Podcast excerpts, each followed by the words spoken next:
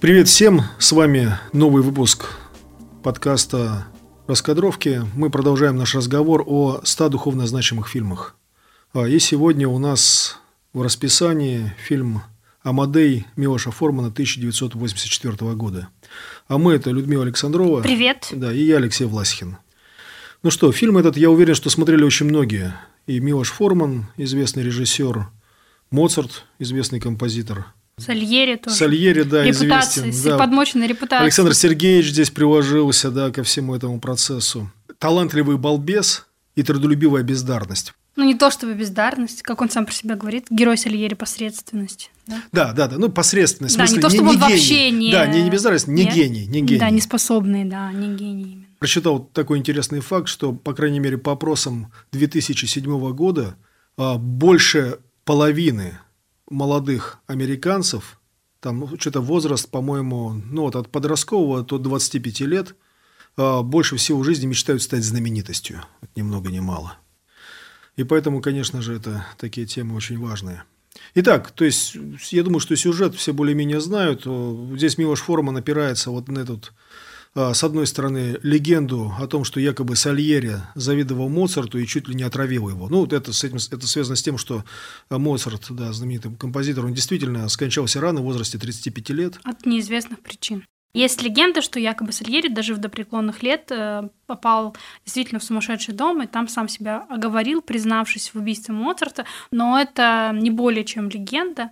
И вот эту легенду слушок и услышал Александр Сергеевич Пушкин, талантливо все это с эмоциями, так скажем, перенес в свои маленькие трагедии, а уже потом Питер да, Питер Шефер, Шефер, Питер Шефер, Шефер написал да. бродвейскую постановку она с блеском прошла, и уже по мотивам этой постановки Милушу Форману предложили снять фильм.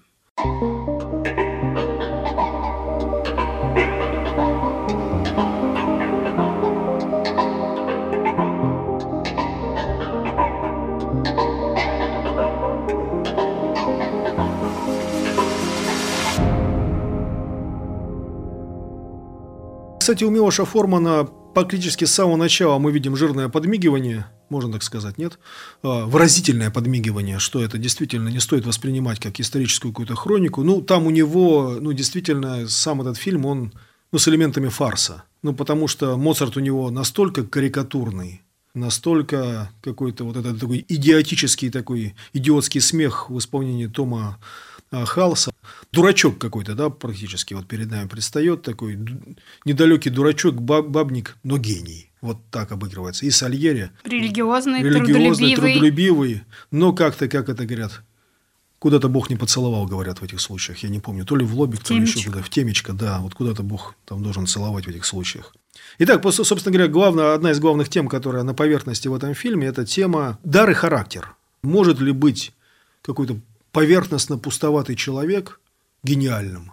Ну, проводником. Ну, ну и действительно, сейчас, с одной стороны, да, может, может ли божественные токи течь через человека с не очень высокими моральными качествами. Правда, ради нас сказать, что в фильме Сальери тоже с моральной точки зрения показан сомнительным человеком.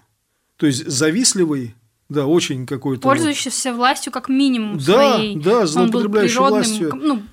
Ну, придворным композитором. Кстати, с самого начала мы слышим его молитву о том, чтобы, вот еще будучи Торг маленьким, Богом, да. да, что он просит, чтобы Бог ему дал какой-то этот музыкальный дар, но в этой же молитве он, просит, он прямо таки практически прямолинейно сформулировано, что ему это нужно ради славы.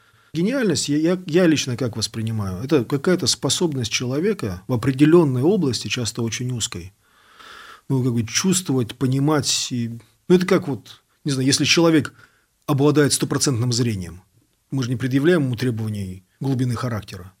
Вот в, в каком-то смысле быть гениальным музыкантом, ну, среди много прочего, э, это быть человеком, способным ну, как-то видеть, чувствовать музыку.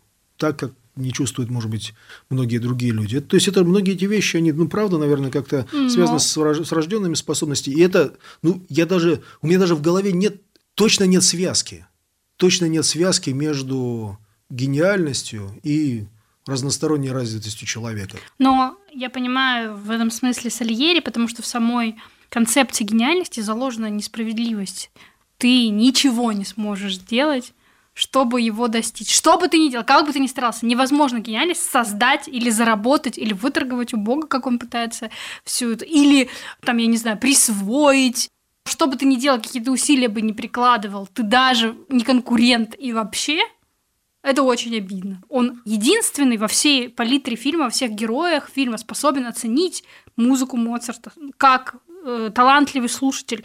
Чем какой талант у Сальери есть? Это талант слушателя, талант того, кто сможет оценить по-настоящему прекрасную музыку. И это мучительно. Оценить могу, слух дан, вот это вот понимание того, что что-то такое невероятное, магическое происходит, и эта музыка необычна, она великая, она там, вечная. Он это может, но не может ее создать. Ему он, нужно было музыкальным критиком стать. Он полностью понимает, как она устроена, вплоть до партии инструментов. Он же понимает какие-то инструменты, он видит эти ноты, но что, от него ускользает что-то. Это очень обидно. Когда ты все почти понимаешь, весь скелет, но вот что какая-то магия, какое-то волшебство – остается не ты до него не можешь никак докопаться, дойти. Не берется талант послушанием, не берется талант усердием, ничего нельзя сделать.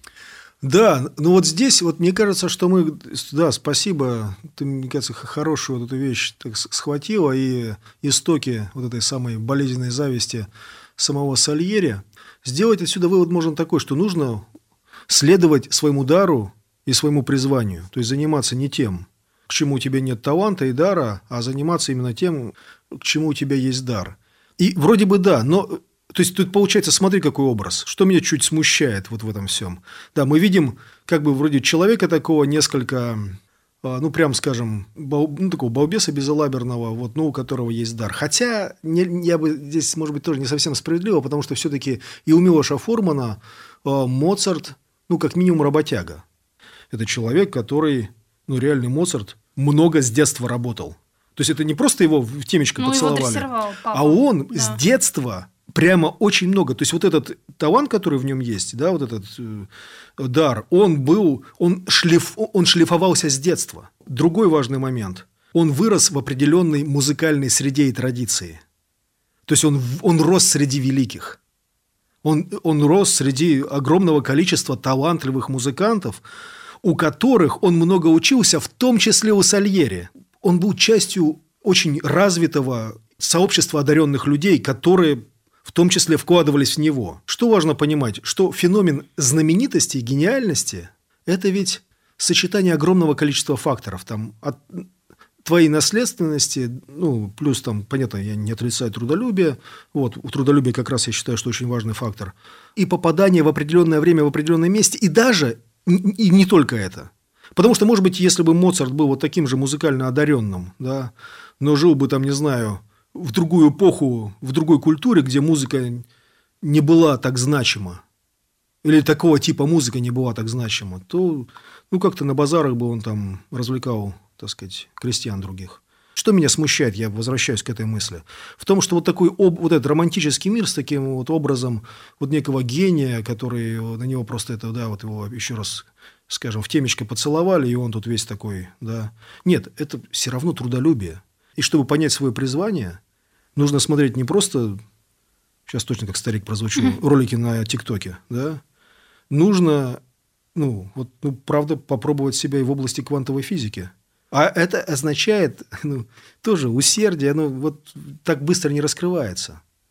Вот мне лично люди с успехами в квантовой физике намного важнее, чем блогеры в ТикТоке.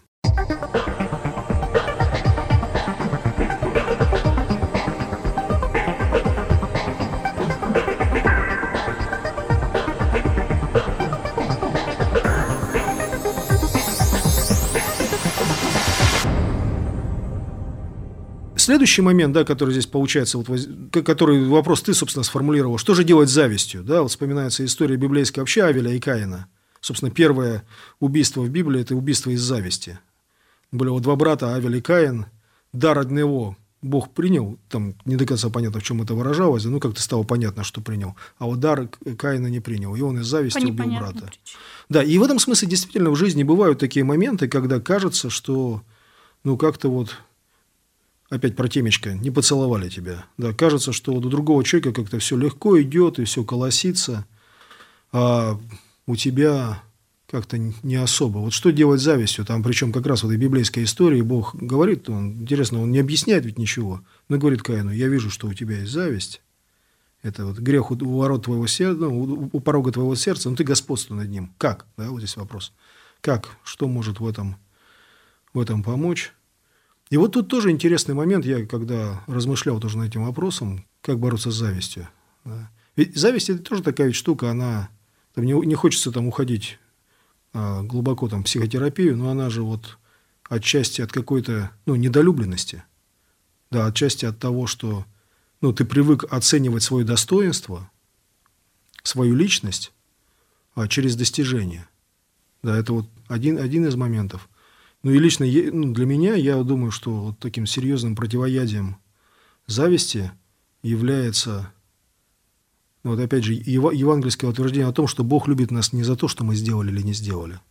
Евангелие совершенно точно говорит нам о том, что любовь Божия по отношению к нам предшествует всему, что мы сделали, даже и не то, что хорошего, а даже плохого. Да, то есть любовь Божья, она раньше всего этого. Мы можем знать, что Он любит нас, несмотря ни на что. И второй момент важный, вот опять, если говорить об этом культе селебрити, что мне тоже приходит в голову, интересно, что в Евангелиях Христос очень часто Тогда, тогда селебритис были, это может прозвучать странно, фарисеи. Люди, тогда именно э, внешнее благочестие, да, вот и какое-то знание угу. религиозной традиции делало тебя селебритис. Вот они были селебритис, и они это любили ну, демонстрировать. У них такое было демонстрационное благочестие. Да, сейчас здесь демонстративное потребление, у них было демонстративное э, благочестие. И Христос говорит, что самые важные вещи, э, которые происходят с человеком, происходят незаметно, невидимо. Это не видит никто, кроме него и Бога. Вот он говорит, закрой свою дверь, там, там Богу помолись, который видит, видит тайное. Есть это вот внешнее, да, вот это селебрити, есть какое огромное количество людей, которые делают такие важные, судьбоносные какие-то а, штуки, которые никто никогда не увидит.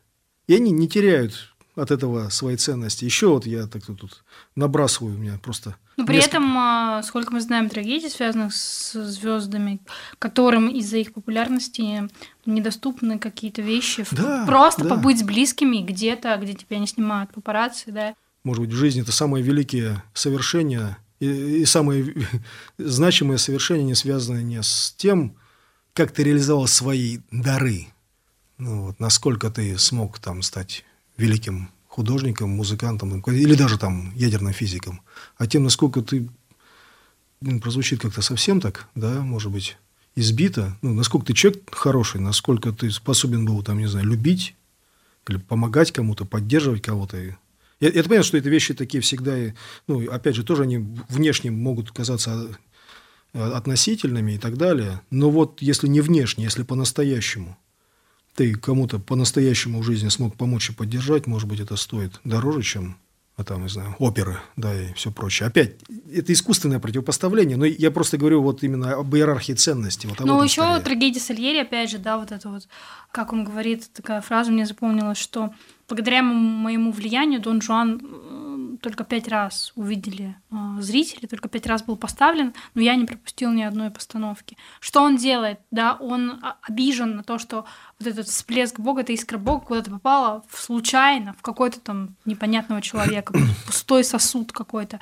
Но он э, любуется этим, но хочет это уничтожить. То есть одно из средств борьбы с завистью, мне кажется, ну, типа, э, любование, благодарность. Ну, вот, то есть за то, что, ну, допустим, красотой человека, да, ну, каким-то образом причудливо сложились гены его родителей, его предков, что получился вот, вот такая внешность получилась, да. То есть можно этим любоваться, можно просто за это, ну, благодарить то, что вот такой человек Гением красивый, наслаждаться, да. А, да, и, и причем это ведь в нем есть, он действительно, ну, в Сальере, он действительно это чувствует. А, он но... гениальный слушатель. Да, да, почему он это хочет уничтожить? Почему он за это не благодарит Бога, а корит Бога, да, за то, что как же так? Почему вот так получилось? здесь, может быть, несколько даже карикатурный пример того, когда ты вместо того, чтобы жить и радоваться, разрушаешь свою собственную жизнь. Да, но ну, как бы я знаю, как сложно сказать, когда кто-то рядом да, достигает каких-то успехов, как сложно сказать, порадовать, сказать класс, первое слово, да, ну то есть даже иногда бывает, что ты скажешь, а эмоция за ним пойдет, ну прям, прям можно приложить усилия, сказать это, да, вот, а эмоции приходят, как какая-то радость, просто за словами, просто из-за того, что, ну, как такая вежливость или как такое упражнение, что можно начать с радости, если еще чувство не догоняет, и где-то там тебе неприятно, да, они в слова потом как-то их разбудят. Да, вот. Я рад за тебя. При приходим Я к выводу, что тебя. дисциплина не такая да. уж плохая штука, даже если ты не, не искренне пытаешься быть благодарным, искренность может догнать позже.